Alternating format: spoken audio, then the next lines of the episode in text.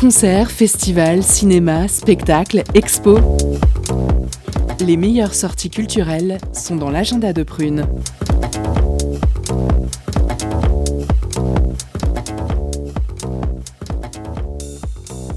C'est l'heure de l'agenda de Prune et on commence directement cette semaine avec le VIPeS Live de ce soir. Tu retrouveras une soirée entre techno hypnotique et rock explosif, le tout accompagné de voix singulières, alternant entre deux salles. douze groupes vont se succéder comme Vitalik, Kokomo ou encore Maude Jeffrey. Mercredi, le Québec est de retour à Nantes jusqu'au cinq novembre. La Fabrique à Impro accueillera Frédéric Barbuti et Dominique Hamel des productions de l'Instable pour une semaine inédite pleine de spectacles, de stages, de masterclass et de soirées improvisées et inoubliables. N'oublie pas que cette semaine, c'est la dernière semaine des Utopiales. Pour rappel, les Utopiales, c'est comme le rendez-vous des passionnés de science-fiction. Tu retrouveras littérature, sciences, cinéma, bande dessinée, exposition, jeux de rôle et jeux vidéo. Le festival vous invite au rêve, à l'évasion et à découvrir le monde de la prospective et des nouvelles technologies. C'est tout pour aujourd'hui, c'était l'agenda, bonne soirée et bonne écoute sur Prune.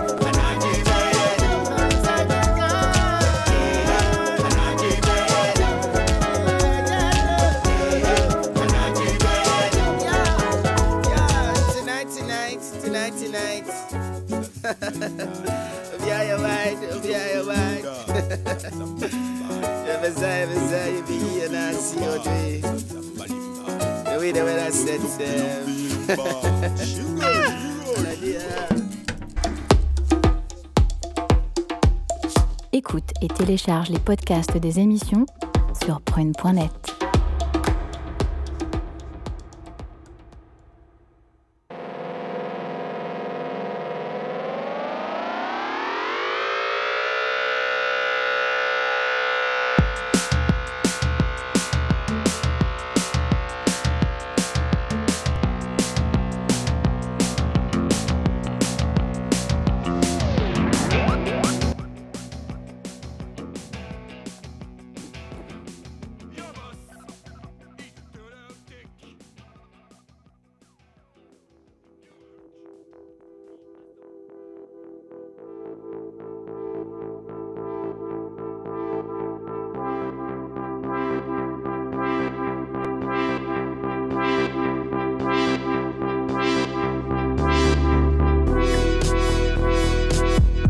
Curiosité, la quotidienne actu locale de Prune. Du lundi au vendredi, de dix-huit heures à dix-neuf heures.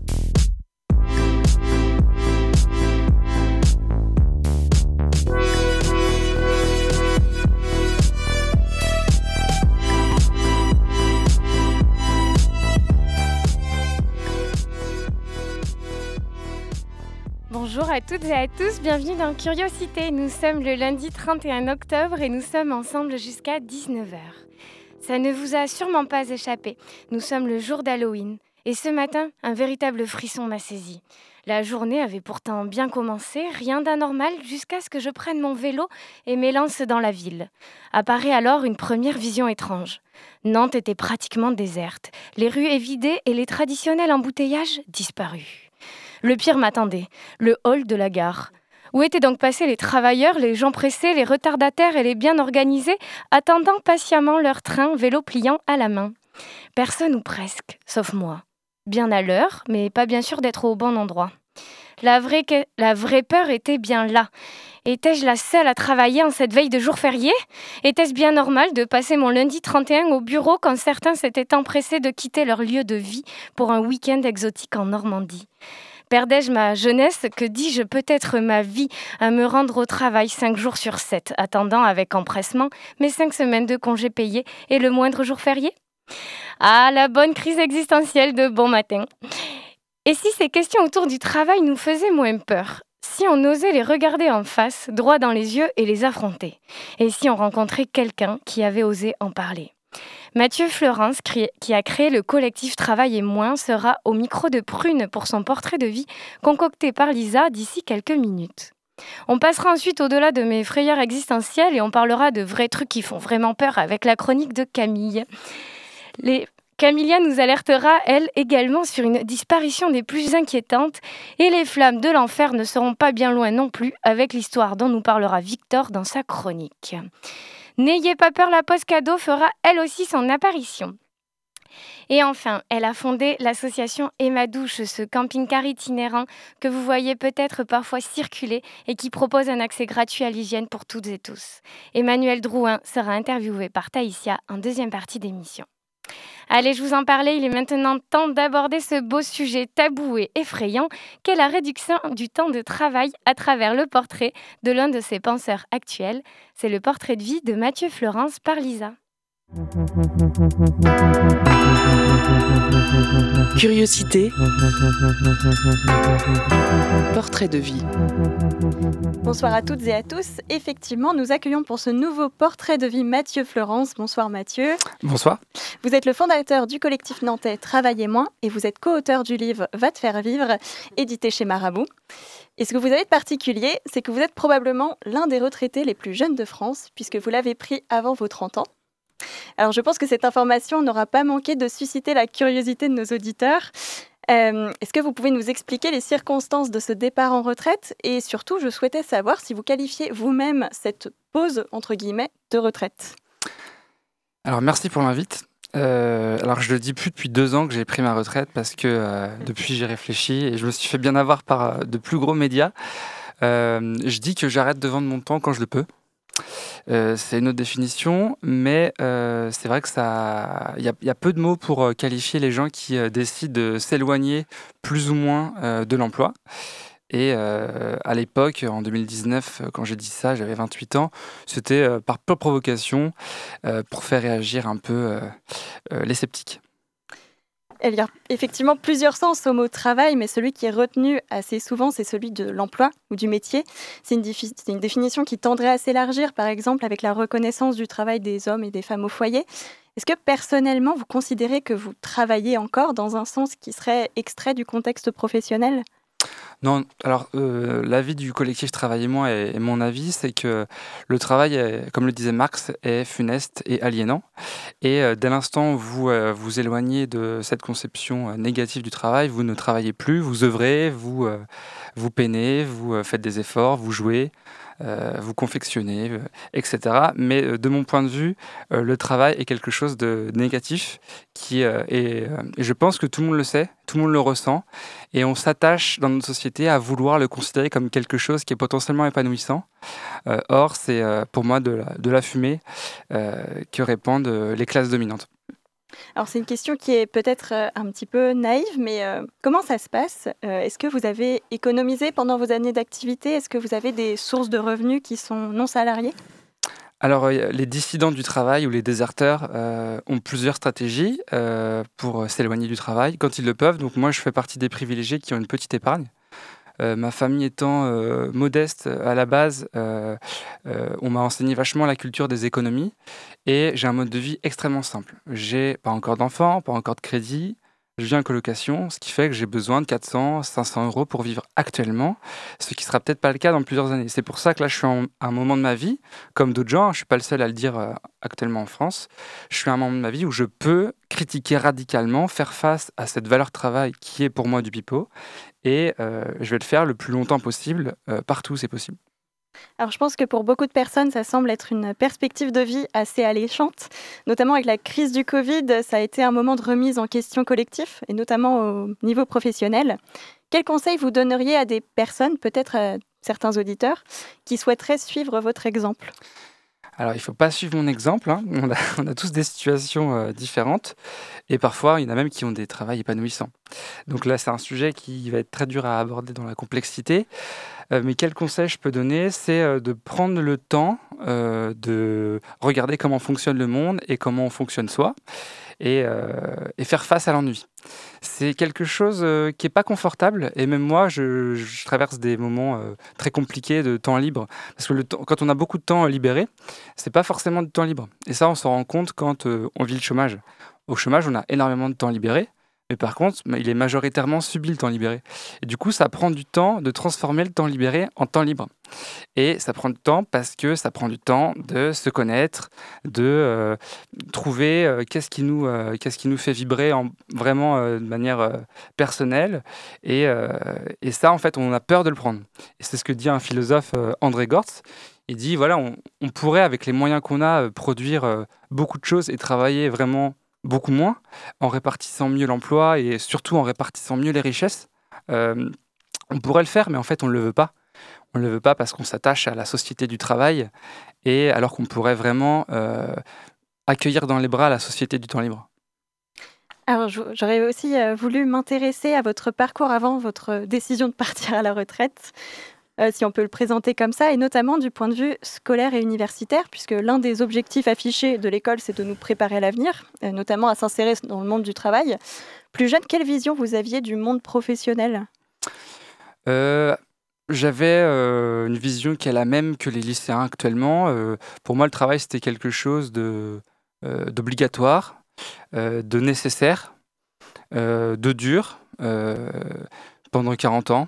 Et euh, c'était quelque chose d'assez flou, mais je voyais ça quand même très négativement parce que mon père a été boucher pendant trente-cinq ans en tant qu'ouvrier. Et euh, quand je le voyais se lever à quatre heures du matin pour aller euh, trimer, pour pas dire travailler pour le coup, euh, ça me donnait pas trop envie de, d'être à sa place. Et donc c'est pour ça que j'ai fait des études pour essayer d'avoir un travail euh, avec des mains propres et un travail... Euh, Qui, euh, qui est plutôt intellectuel. Euh, mais même ça, après, j'ai, j'ai lâché. Euh, alors, j'ai lu que vous aviez été consultant en orientation. Euh, est-ce que le fait d'avoir occupé euh, ce poste a participé à votre décision de partir à la retraite ? Euh, plus ou moins. Alors, j'ai surtout été conseiller d'insertion pour Pôle emploi. Euh, et après, en effet, j'ai, avec des amis, créé une association pour accompagner les étudiants et les jeunes euh, de moins de trente ans, on va dire, à avoir euh, à se diriger, enfin en tout cas à remettre en question le monde du travail actuel et à trouver des, des postes et des emplois épanouissants. Et euh, en effet, on constate que c'est très compliqué de se, se sortir de, de, bah, de cette aliénation et de ce système du travail tel qu'il existe aujourd'hui. Et moi, je me suis dit, bah, pourquoi pas incarner un truc un, un peu plus radical euh, pendant que je peux encore le faire, euh, pour, euh, pour faire prendre conscience qu'on va dans le mur, en fait, collectivement, que euh, la place et notre rapport au travail actuel nous emmènent dans le mur. Euh, et euh, il faut absolument qu'on repense ensemble. Et encore une fois, je ne suis pas du tout tout seul à le faire. On, avec le collectif Travaillez Moins, on rencontre plein, plein de gens qui, qui, qui s'intéressent à cette question. Comment on fait pour euh, occuper nos journées sans détruire la planète et sans détruire les gens, quoi. Alors, ce qui m'intéressait aussi de savoir, aussi de savoir pardon, c'était comment votre décision de partir à la retraite, elle a été perçue par vos proches ? Euh, bah, y a deux catégories de personnes, hein, pour simplifier. Il y a ceux qui euh, ne comprennent pas, euh, mais qui acceptent. Parce qu'en en fait, quand on a du temps libre, euh, ben, on fait des choses qui nous plaisent. Euh, personnellement, moi, je, je m'investis dans des projets collectifs qui me, qui me parlent. Du coup, j'ai beaucoup de reconnaissance, je me sens utile et euh, je, je fais beaucoup de rencontres et j'apprends beaucoup de choses. Euh, donc, euh, à partir du moment où on est bien dans, dans ses baskets, euh, bah, certaines personnes considèrent que c'est plutôt chouette. Et il y a ceux pour qui, euh, euh, qui, qui ont du mal à accorder de la valeur aux activités non marchandes. Euh, et du coup, là, si vous ne vendez pas votre temps un minimum dans la semaine, vous n'êtes pas, vous n'êtes pas sérieux, vous n'êtes pas crédible parce que vous ne jouez pas le jeu de la société du travail telle qu'elle est. Et, euh, et là, il y a un gros travail à faire pour euh, valoriser toutes les activités qui ne sont pas dans l'emploi, y compris euh, l'activité bénévole, familiale, domestique, politique, citoyenne, personnelle et compagnie. Tout ce qui fait euh, les meilleurs moments de la vie, finalement. Alors, si vous le voulez bien, euh, on va parler un peu du collectif Travaillez Moins. Euh, qu'est-ce qui vous a donné envie de créer ce collectif ? Euh, j'étais euh, du coup euh, très investi dans une association pour, euh, qui réinventait le chômage, donc le rapport au chômage. Et à un moment donné, euh, on s'est dit, mais en fait, à force de, de voir euh, plusieurs centaines de personnes euh, en recherche d'emploi, euh, je me suis dit, mais, mais Matt, c'est, c'est, c'est pas le chômage le problème, en fait, c'est, c'est le travail. Et du coup, j'ai acheté un nom de domaine à l'époque, travaillez moins point f r. Et au bout de quelques mois, avec des amis, on s'est dit, il faut en faire quelque chose. Et c'est intéressant, cette idée de travailler moins. Euh, puisque chacun et euh, chacune le, le prend un peu à, à sa manière, en fonction de sa situation personnelle. Il y a des gens qui veulent travailler euh, trente-cinq heures parce qu'ils bossent actuellement cinquante heures, d'autres qui veulent passer à mi-temps, d'autres qui veulent passer à quinze cinquième. Et ça nous a permis aussi de mettre sur le devant de la scène euh, le mot « détravail », dont on revendique la création, euh, et qui a été repris dernièrement par euh, les médias euh, nationaux. Et on est très content de, de poser un mot sur, euh, sur ce choix de euh, diminuer son temps de travail marchand. Alors, est-ce que selon vous, on pourrait globaliser la démarche, c'est-à-dire euh, repenser l'organisation du travail pour travailler moins, mais peut-être pour travailler plus euh, euh, par- Pardon, mais peut-être travailler tous, voire ne plus travailler du tout. Alors, ne, tr- ne plus travailler du tout, ça me paraît euh, compliqué, voire impensable, puisqu'il faut bien manger, il faut bien se loger, et on va, on va devoir de toute façon faire face à des activités pénibles. Euh, du coup, euh, je pense qu'on peut tous travailler moins, et c'est ce qu'on dit avec le collectif Travailler Moins, c'est ce qui est... Euh, est visible dans plusieurs pays nordiques euh, comme les Pays-Bas. Ils font la promotion du temps partiel et nous, c'est ce qu'on revendique, le droit au temps partiel pour euh, travailler tous, en fait. Euh, si, le, si on considère que l'emploi, ça doit être un droit, ben, en fait, pourquoi euh, les politiques actuelles ne font pas en sorte de répartir l'emploi disponible ?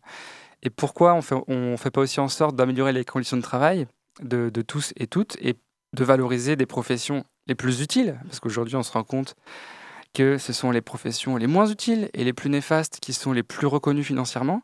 Donc ça, collectivement, on devrait se dire, c'est, c'est, pas, c'est plus possible, ça. Du coup, on, on peut, euh, je pense, envisager une société à deux à trois jours semaine de travail euh, actuel, mais en supprimant toutes les activités euh, qui sont, en tout cas, qu'on pourrait considérer comme euh, inutiles. Euh, et donc, ça suppose de se détacher un peu de la société de consommation, parce qu'on travaille pour produire, pour consommer, et donc pour polluer. La question du travail et la question du mérite, ce sont des questions qui sont très politiques. On peut notamment penser à la question du revenu universel qui avait été discutée lors des dernières élections présidentielles. Est-ce que vous auriez l'ambition à titre personnel de vous investir en politique pour défendre une autre conception du travail ? euh, Oui, je vais euh, probablement m'engager euh, à l'échelle municipale parce que c'est l'échelle qui me parle le plus. Euh, je considère qu'on a, on est tous les bénévoles d'une grande association qui s'appelle La Société et qu'on est tous utiles euh, euh, finalement dans nos environnements personnels. Par exemple, quand je vais payer un café à ma grand-mère un mardi matin, en fait, j'entretiens le lien social euh, qui est essentiel au vivre ensemble, chose que je ne pourrais pas faire si j'étais à bosser dans un bureau, euh, dans une boîte euh, lambda. Et donc, euh, oui, euh, le revenu universel, je ne suis pas forcément pour ou contre, mais je suis pour l'expérimenter, comme plein de gens. Et euh, en France, on a peur de le faire, on a peur d'expérimenter la semaine de quatre jours, parce qu'on a des dirigeants qui sont méri- méritocrates libérales et qui veulent euh, entretenir l'idée qu'on euh, n'a pas le choix de travailler autant et plus, et encore plus, pour... Euh, être la, la plus belle et la, la plus forte nation du monde. Et euh, du coup, ça, ça doit, ça doit s'arrêter. À travers le collectif, vous avez dû rencontrer beaucoup de personnes et entendre beaucoup d'histoires. Est-ce que vous avez une histoire marquante à nous partager ? Par exemple, une démission spectaculaire ou euh, un changement de vie radical ? Non, euh, mais euh, ça va vraiment... Ça va vraiment de la personne qui veut passer. Il y a beaucoup de gens qui veulent passer à quatre-vingts pour cent, et c'est très légitime, mais sauf que ce n'est pas un droit en France aujourd'hui. Il faut soit avoir des enfants, soit euh, vouloir monter sa, son entreprise, soit... Euh, euh, je crois qu'il y a une, une troisième situation... Bref, il y a une troisième situation, mais en tout cas, c'est pas un droit. Et il euh, y a ceux qui veulent, qui désertent complètement. Et on, on rencontre de plus en plus de jeunes, surtout des jeunes, hein, on ne va pas se leurrer, qui décident de euh, déserter. Et euh, je trouve ça plutôt positif. Alors ça, ça fait peur euh, d'un point de vue euh, boomer, on pourrait dire, mais euh, c'est essentiel de remettre en question la valeur travail. Parce que c'est ce qui va nous aider à expérimenter d'autres euh, rapports euh, au monde, d'autres rapports aux autres et d'autres manières d'échanger et de produire. Et du coup, je pense à, le, je pense à Gwen, par exemple, qui, euh, qui euh, est nomade actuellement et qui, euh, qui, euh, qui œuvre sur des A D et sur des luttes locales. La personne peut-être la plus utile que je connaisse et qui est actuellement euh, sans emploi depuis cinq ans. Alors, pour finir, puisque l'interview touche à sa fin, est-ce que vous pourriez nous annoncer les prochains événements du collectif ? Alors, c'est vrai qu'avec le, avec le Covid, on s'est, euh, on s'est un peu calmé, euh, l'énergie militante a un peu euh, diminué. Mais là, on est en train de se remotiver pour refondre notre site internet qui est un peu vieillot et on organise le quatre février la journée du détravail à Nantes euh, pour aborder euh, ce sujet euh, dans toute sa, complex- sa complexité. Euh, voilà, on parlera de R S A, de revenus inconditionnels, de valeur travail, de mérite. Et euh, à titre personnel, je jouerai aussi une conférence gesticulée euh, sur le sujet. Super. Alors, euh, est-ce qu'on peut vous suivre sinon sur les réseaux sociaux ? Non. Non, non. Alors, avec le, collectif, avec le collectif, évidemment, sur Facebook et bientôt Instagram. Euh, mais vu qu'on n'aime pas trop travailler, euh, on, on, on s'arrête là. Je vous remercie beaucoup Mathieu Florence pour cet échange très intéressant. N'hésitez pas à visiter la page Facebook euh, du collectif et le site internet. Et je vous, ai, je vous invite également, si le sujet vous intéresse, à jeter un œil au livre Va te faire, Va te faire vivre, coécrit par Mathieu Florence et édité chez Marabout. Merci. Merci beaucoup Lisa et merci Mathieu Florence d'être venu répondre à nos questions dans les studios de Prune. On plonge maintenant dans la playlist de Prune avec Chloé Delhomme, Delhomme pardon, et son morceau Cartomancie et compagnie.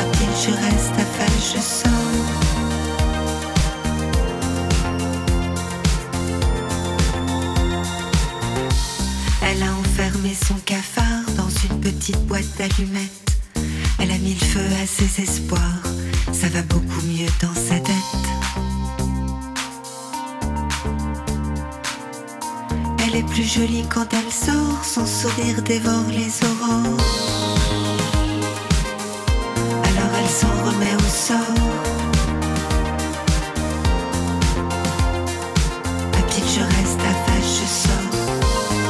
Ma petite, je reste aveugle, je sors.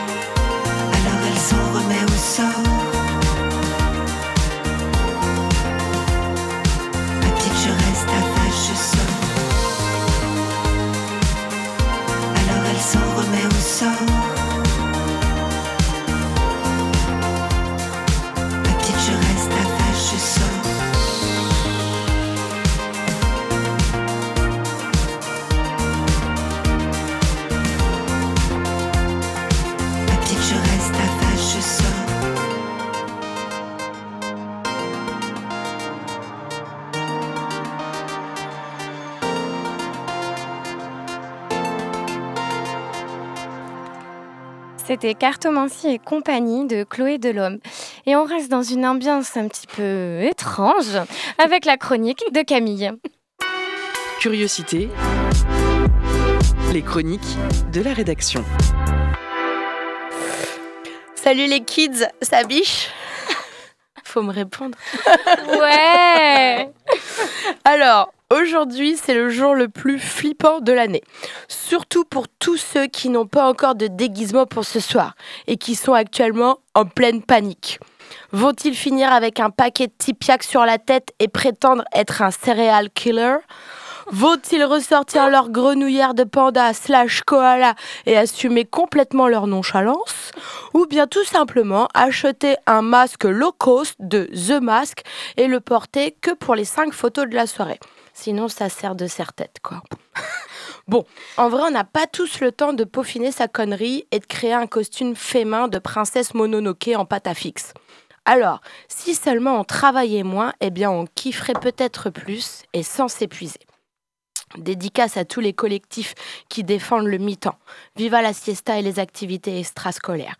Alors, travaillez moins pour bronzer plus, travaillez moins pour lire plus, et c'est justement la chance que j'ai. Ce matin, je suis tombée sur un superbe article de magique maman point com sur les origines d'Halloween, c'est véridique, et c'était hyper enrichissant. Euh, j'espère que ça vous intéresse car bah, de toute façon vous n'avez pas vraiment le choix.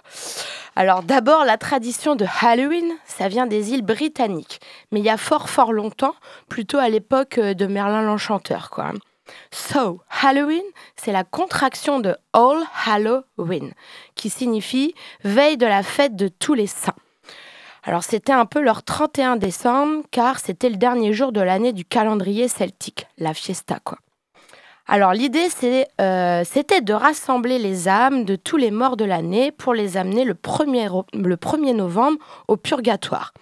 Et pour les accueillir, les portes des maisons devaient être laissées ouvertes avec une petite place au coin du feu et un bol de porridge. Ambiance cocoon. Et pour guider leurs pas dans le monde des vivants, on dressait sur leur chemin des lanternes faites de navets ou de citrouilles découpées. Bon, comme aujourd'hui, hein. Les Celtes allumaient aussi de grands feux afin d'apaiser d'éventuels esprits malins, dont ils déjouaient les mauvais tours en se déguisant en monstres hideux. Et en faisant enfin des provisions de friandises afin d'être en mesure de marchander tout mauvais sort. En huit cent trente-sept, belle lurette, la Santa Église ne parvient pas à se débarrasser de cette fête populaire et décide alors de la christianiser en instituant la Toussaint, ou l'hommage à tous les saints connus et inconnus. Donc, euh, un petit big up en avance à tous les Nazaires, les Malot, les Marcelins, les Denis, les Quentin. Salut les gros. Alors, on continue l'histoire ? Oui, oui. Ben, j'ai encore raconte-nous quelques... une histoire, Camille. Petit truc à dire.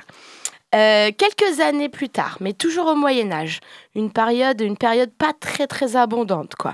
Ce soir-là, donc le trente et un octobre, plutôt que de s'engager à prier pour les morts, les grosses feignasses, les jeunes, mettaient des costumes de monstres et allaient frapper aux portes des plus riches pour chanter, réciter un poème, raconter une blague ou exécuter une autre sorte de tour avant de récupérer leur butin. Alors généralement, c'était des fruits, du bois pour se chauffer, de l'argent ou de la bière. Les Celtes, hein, quoi. Alors puis, gros saut dans le temps, mille ans plus tard, lors de la grande immigration irlandaise, l'Amérique découvre cette tradition, se l'approprie et utilise les enfants pour la populariser à base de bonbons goût Coca-Cola. Et voilà, ils nous ont bien niqués. Pour, oh pardon, je voulais rester polie. Euh, donc voilà, pour quand, franchement, quand je pense à mon copain Edouard, aka Doudou, qui a gagné le concours du meilleur costume avec son Doudounald Trump vendredi soir, ça fait donc sens. Mais c'est mérité parce qu'il a eu le temps de le préparer. Voilà, voilà. Allez, bye bye, salut les kids. Merci Camille pour toutes ces infos, pour avoir l'air plus intelligent en soirée. J'espère que vous avez tout retenu. Et maintenant, c'est le moment où vous pouvez gagner des places de concert, des C D, des vinyles. C'est la pause cadeau de Curiosité.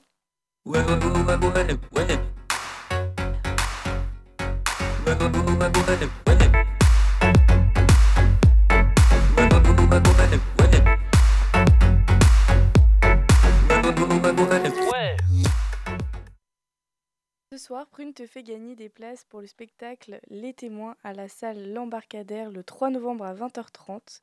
C'est une pièce écrite par Yann Roseau qui nous plonge dans une salle de rédaction d'un journal en pleine crise face à l'arrivée de l'extrême droite au pouvoir.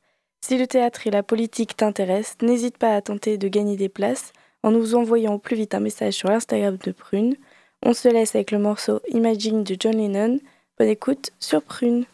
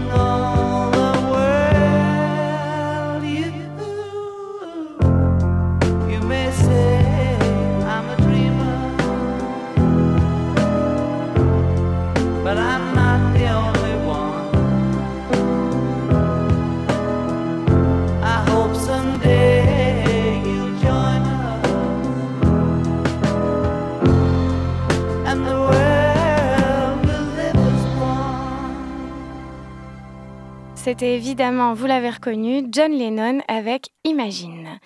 Et tout de suite, un peu de sérieux, une inquiétante disparition a eu lieu. Camille nous en parle tout de suite dans sa chronique. Curiosité, les chroniques de la rédaction. Et oui, ce soir, c'est Halloween.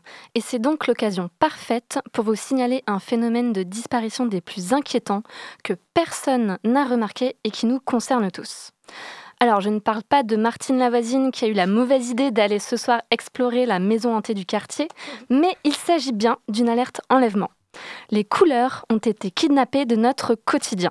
Oui, oui, vous avez bien entendu, et je vous assure que si vous regardez en détail autour de vous, que ce soit nos vêtements ou la décoration des murs et des objets dans nos appartements, nous sommes cernés par le beige, le gris, le blanc et le noir, que des couleurs qui mettent en joie dès le matin. Et c'est d'autant plus parlant si on prend l'exemple de l'art ou de l'architecture, avec tous ces immeubles de cinquante nuances de gris qui sont construits depuis des années dans nos quartiers. Et je vous parle même pas de l'art contemporain qui adore les tableaux monochromes de couleurs neutres, histoire qu'on se sente bien vivant. Des chercheurs britanniques se sont d'ailleurs intéressés aux objets stockés par les musées et présentés dans des collections en ligne. Ils ont mis en évidence que les couleurs noir, gris et blanc représentaient quinze pour cent des couleurs vers mille huit cents et atteignent aujourd'hui presque cinquante pour cent. Andy Warhol doit se retourner dans sa tombe avec ses tableaux pop-art de toutes les couleurs. Alors, d'où vient cette mise à l'écart des couleurs qui s'est accélérée depuis les années quatre-vingts et qui rend notre environnement tout gris ? On pourrait croire que c'est seulement une question de nos propres goûts, qu'aujourd'hui on préfère des couleurs neutres qui seraient plus raffinées que les couleurs vives, considérées elles comme plus vulgaires. On peut aussi y voir l'influence de la mode, qui lance de nouvelles tendances et qui a par exemple été révolutionnée par Coco Chanel et sa fameuse petite robe noire. C'était quand même un sacré coup de génie hein, de transformer une couleur réservée au deuil et aux enterrements en symbole de sexitude. Mais surtout, on vit dans une société de consommation de masse de plus en plus uniformisée, où nous sommes exposés en permanence aux mêmes images qui font le tour du monde grâce aux réseaux sociaux et à nos téléphones portables. Et justement, l'arrivée du numérique a changé la donne pour les photos et les films. Sans même qu'on s'en soit rendu compte, la colorimétrie des images est devenue plus fade et plus terne.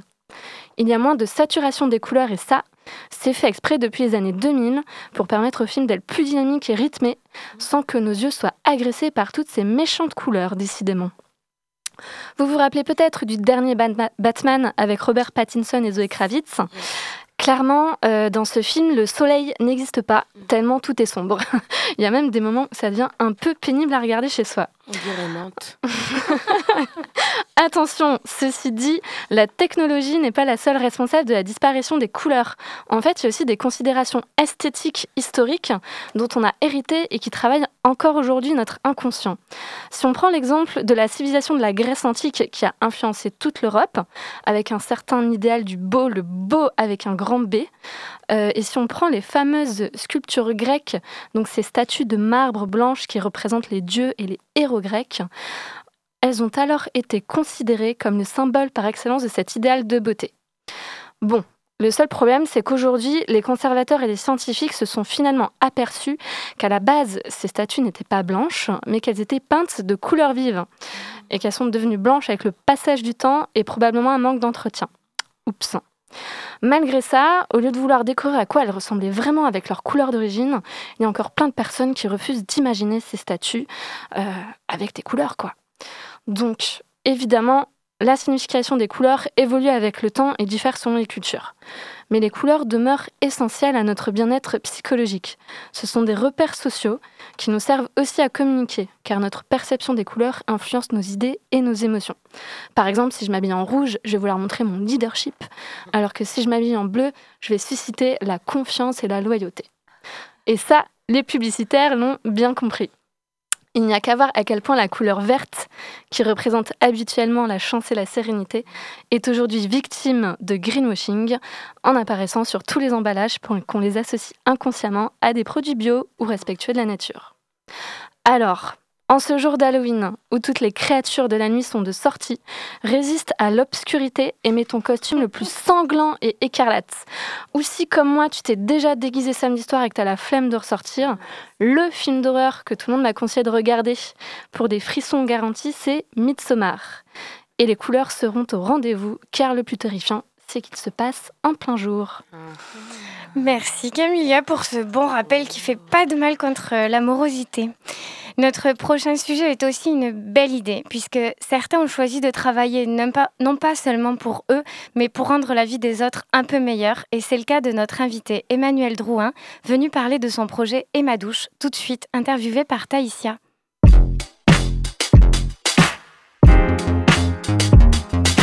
Curiosité, le Zoom Actu. Et oui, et aujourd'hui, on reçoit Emmanuel Drouin. Bonjour Emmanuel. Bonjour. Donc, euh, tu es, je peux te tutoyer. Oui, bien sûr, bien sûr. Euh, tu es la fondatrice de l'association Emmadouche, avec un point d'interrogation, qui prend la forme d'un camping-car aménagé en douche itinérante et qui propose l'accès gratuit à l'hygiène pour tous et pour toutes. On vous avait, on t'a déjà reçu sur Prune pour parler euh, de Emmadouche. Et aujourd'hui, on est heureux de pouvoir suivre l'évolution de cette association avec toi. Et euh, donc tout d'abord, est-ce que tu pourrais nous expliquer ce que c'est concrètement une douche itinérante ? Alors, une douche itinérante, c'est un camping-car qu'on a acheté, qu'on a aménagé en... qu'on a transformé en douche, en fait. Donc, le fond du camping-car qui était destiné à dormir a été transformé en cabine de douche, ce qui fait que les personnes qui profitent de notre euh, dispositif se retrouvent dans une vraie salle de bain. Parce que le problème du camping-car, c'est que la douche, elle est toute petite. Et souvent, ce sont des corps fatigués qu'on reçoit, des gens fatigués, enfin, qui ont surtout besoin d'un espace pour eux. Et donc, on voulait une salle de bain très grande et très claire. Ok, et, euh, et comment euh, votre public il parvient à vous trouver? Est-ce que les gens euh, viennent exprès ou est-ce qu'ils tombent un peu parfois par hasard ou... Alors, le principe, le principe d'Emmadouche, c'est un principe de maraude. En fait, nous, on n'a pas de point fixe. C'est... L'objectif d'Emmadouche, c'est d'aller vers, puisqu'il existe déjà sur Nantes une structure euh, municipale enfin, qui s'appelle les bains-douches. Et nous, on va chercher le public qui n'a pas... Alors, qui n'a pas accès ou qui ne veut plus aller vers, vers, vers les bains-douches. À l'origine du projet, quand même, il faut quand même le rappeler, Emmadouche avait été mise en place pour les femmes, en fait, de la rue. Et donc, on, on maraude trois fois par semaine. Donc, pour les gens qui ne savent pas ce que c'est une maraude, c'est qu'on prend le camping-car et on se déplace à la recherche des personnes qui sont extrêmement isolées. Euh, j'ai la chance d'avoir déjà maraudé avec les Restos du cœur. Et donc, il y a des endroits, des gens que je connaissais, des endroits que je connaissais. Et puis, depuis un an, maintenant, les personnes qu'on rencontre ont notre numéro de téléphone. Donc, euh, quand ils ont besoin, ils peuvent nous appeler. C'est pas parce qu'ils nous appellent qu'on va se diriger vers eux pour une douche, mais ça fait au moins une maraude où on est sûr de pouvoir les rencontrer. Et justement, donc, euh, vous faites des maraudes chaque semaine. Euh, ça se passe comment ? Comment on peut y participer ? Euh, pour, bon, en bénévole ou... Oui, en, en, en tant que bénévole. Alors, c'est compliqué. Enfin, c'est, enfin, c'est compliqué de participer en tant que bénévole. Euh, souvent, les, les gens qui viennent en bénévole, c'est des gens qui sont cooptés. Euh, c'est... En fait, on ne peut pas venir faire une maraude pour voir. Le public qu'on rencontre, c'est un public qui est extrêmement isolé, qui a besoin d'attaches, de liens. Donc, ce qu'on demande en général aux bénévoles, l'engagement, c'est au moins deux maraudes par mois. Parce que si à chaque fois les, comment dire, les bénévoles changent, il n'y a, a, a pas de repères dans le temps et des choses comme ça. Donc, la maraude, on est en général deux personnes. Quand on part en maraude, trois grands maximum, puisqu'on va sur des personnes qui sont toutes seules. Donc, arriver sur une personne toute seule ou à deux, à cinq, six personnes, c'est, c'est très compliqué. D'accord. Et euh, si on n'a pas le temps, du coup, pour des maraudes, est-ce que... Euh, je sais que vous distribuez des kits aussi d'hygiène. Est-ce qu'on peut faire des dons ? Alors oui. Alors, en fait, depuis le confinement, on a mis en place une distribution de produits d'hygiène une fois, une, le troisième mercredi de chaque mois à Talensac avec l'autre cantine. Et là, on distribue cent vingt kits hygiène. Donc, il euh, faut cent vingt shampoings, cent vingt dentifrices, cent vingt brosses à dents, cent vingt déos, cent vingt crèmes pour le corps, puisque le public qu'on rencontre à l'autre cantine, c'est un public plus des migrants, donc qui a besoin de crème pour le corps. Enfin, c'est super important pour eux. Et là, effectivement, souvent, là, on a vraiment besoin de produits d'hygiène. Donc, on invite, ou souvent, des écoles nous font des collectes qu'on peut redistribuer, des entreprises nous font des collectes, ou individuellement, les gens peuvent faire des collectes et ils peuvent venir nous les déposer au Wattignies. Et euh, donc, vous assurez la veille sanitaire, le lien social, l'aide à la réinsertion sociale et professionnelle. Euh, l'aide à la réinsertion sociale et professionnelle, non, c'était dans le projet, le projet associatif. Je pense qu'on est parti sur du aller vers et ramener vers.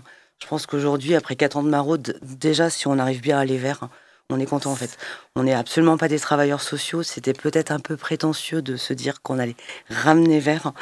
Mais déjà, aller vers, c'est... c'est, c'est... C'était de savoir de, d'où, d'où est venu, d'où est né ce projet. Alors, le projet, il est, il est né... Il y a, avant Emmadouche, en fait, je maraudais beaucoup avec les Restos du cœur.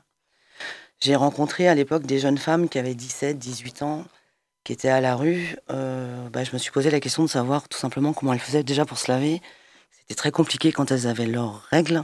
Aujourd'hui, on parle de précarité euh, menstruelle, mais à l'époque, on n'en parlait pas beaucoup. Et c'est pas un phénomène qui est nouveau. Enfin, j'ai l'impression que tout le monde découvre ça, mais ça a toujours existé.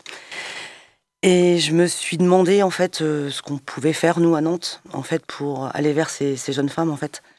J'ai regardé ce qui se passait un petit peu en France et à Paris, il y avait Mobile Douche qui existait déjà, le dispositif de système d'hygiène mobile.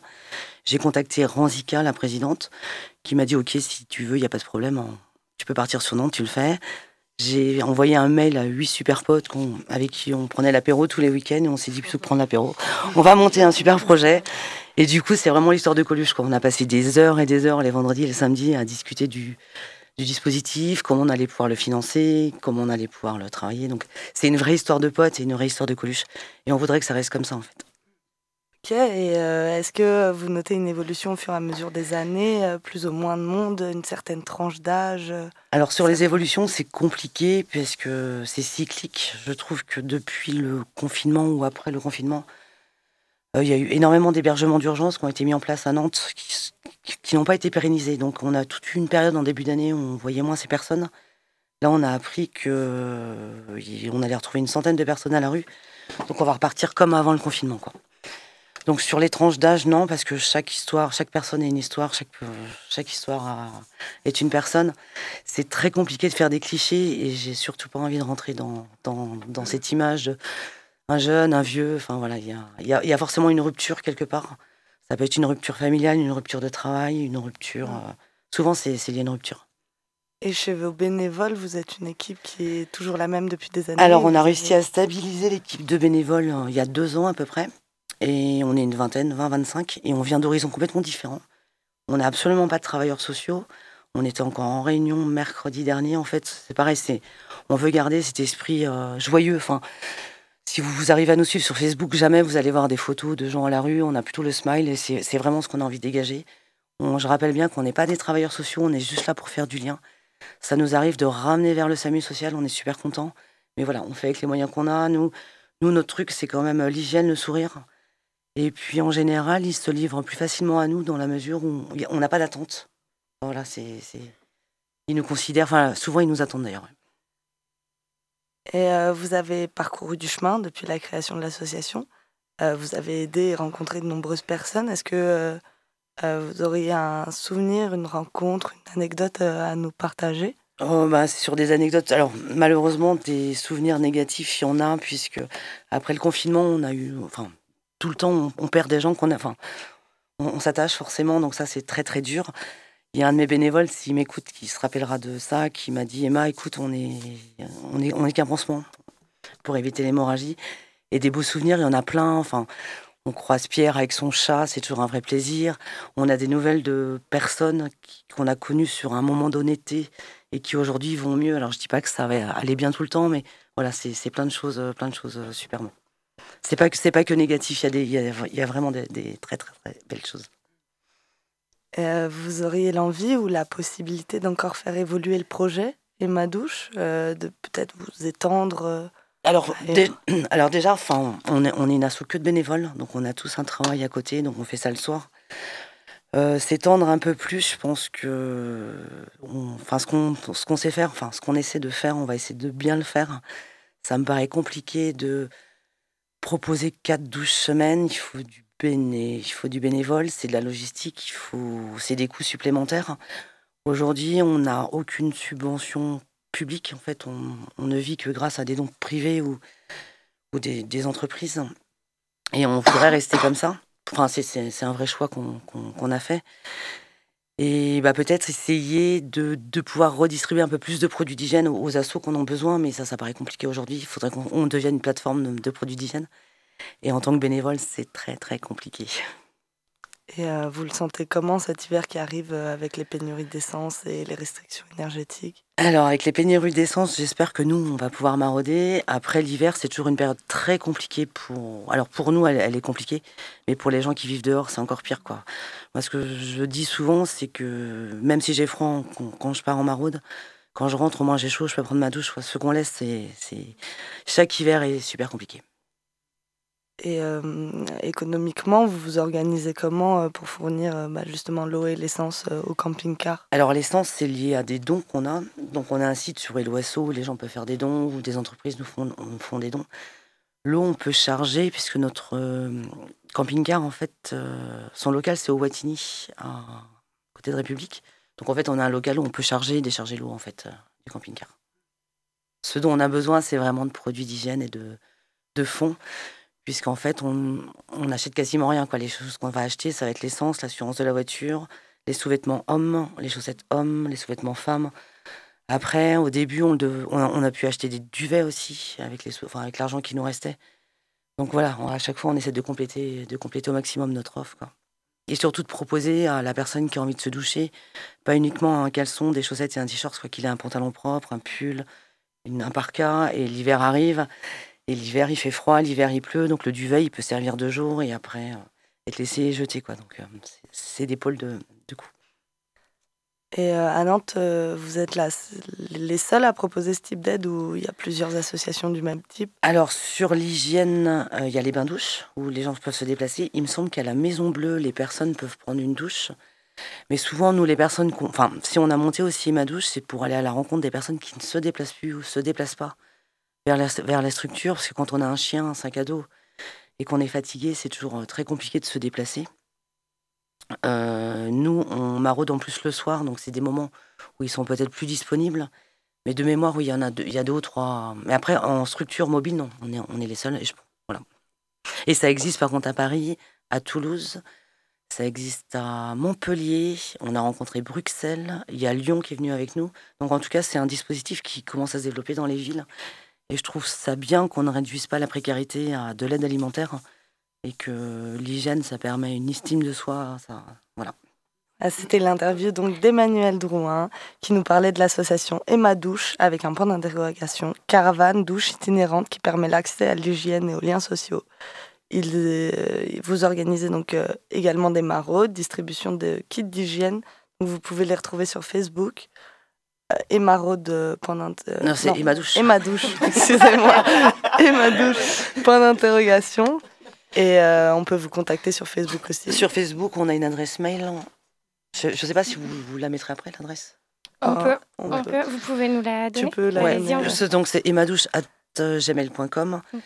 On a, bah, sur Facebook, vous pouvez nous, co- nous contacter aussi. Et on a un site aussi, ça doit être emmadouche point f r ou quelque chose comme ça. OK.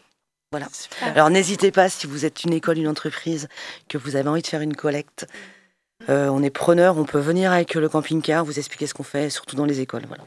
Et en tant que particulier, vous l'avez dit tout à l'heure, mais c'est où pour c'est vous sur, déposer euh, euh, des, des, des... Sur des dons de produits d'hygiène, c'est au ouais. Wattignies en voilà, fait. Voilà, c'est au Wattignies, super. Merci. Merci beaucoup. Merci beaucoup. Merci. Et en ce lundi pluvieux, c'est l'heure de Tempête de Mansfield Tia.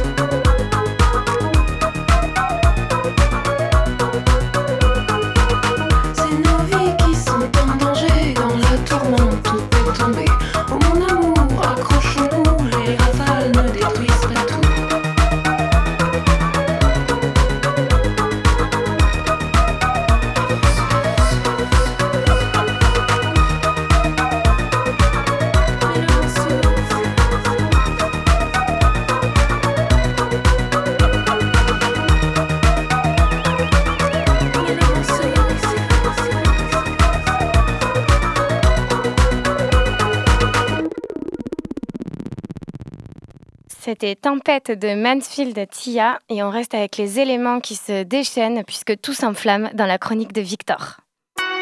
Curiosité, les chroniques de la rédaction. Bonsoir, il est mort la semaine dernière, avait été un des piliers fondateurs du rock, Jerry Lee Lewis est mort. Mais si, Jerry Lee Lewis.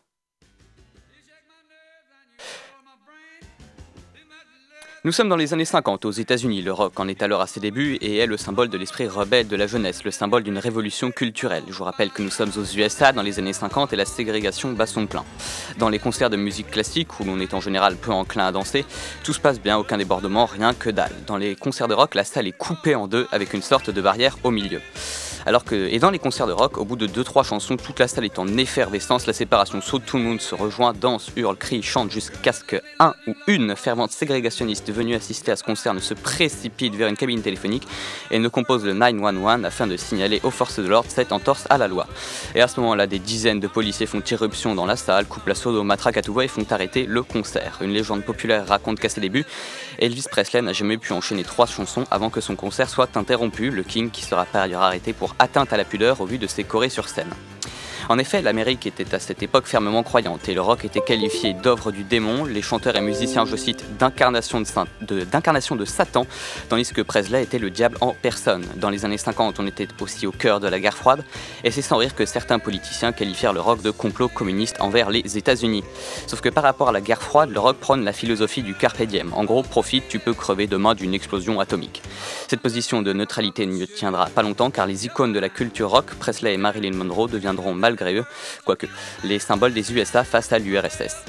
Le seul principe du rock fondateur, le seul principe fondateur du rock qui tient encore à ce moment-là, c'est l'esprit rebelle. Et c'est dans ce contexte que Jerry Lee Lewis fait un concert endiablé. Il passe juste avant Chuck Berry, qu'il déteste et que son public déteste aussi. Chuck Berry chante de la country aux antipodes du rock. Avant de monter sur scène, le killer prend avec lui une bouteille de Coca-Cola qu'il a au préalable remplie d'essence. Et au milieu de cette dernière chanson, il en verse le contenu sur son piano, dans l'incompréhension générale, jusqu'à ce qu'il sorte un briquet de sa poche, qu'il le montre à la foule, en délire, qui vient tout juste de comprendre, et qu'il le jette en plein cœur de son piano, qui prend immédiatement feu.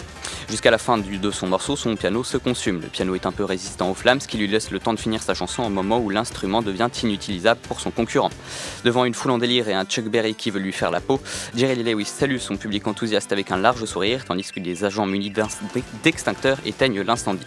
Jerry Lee Lewis est donc décédé à quatre-vingt-sept ans, dans une dizaine de, au sommet des ventes. On va à présent écouter sa chanson la plus connue, et pour ça on va s'aider de Google. Ok Google, quelle est la chanson la plus connue de Jerry Lee Lewis ? Alors non, ce n'est pas tout à fait ça. Ok Google, lance la chanson la plus connue de Jerry Lee Lewis. Alors c'est... toujours pas tout à fait ça, hein, il me semble que... Google, Jerry Lee Lewis, ça, ça te parle ? Non. C'est... Non, non, c'était... non, ça c'est la compagnie créole. Un dernier essai ? Google, lance la chanson la plus connue de Jerry Lee Lewis.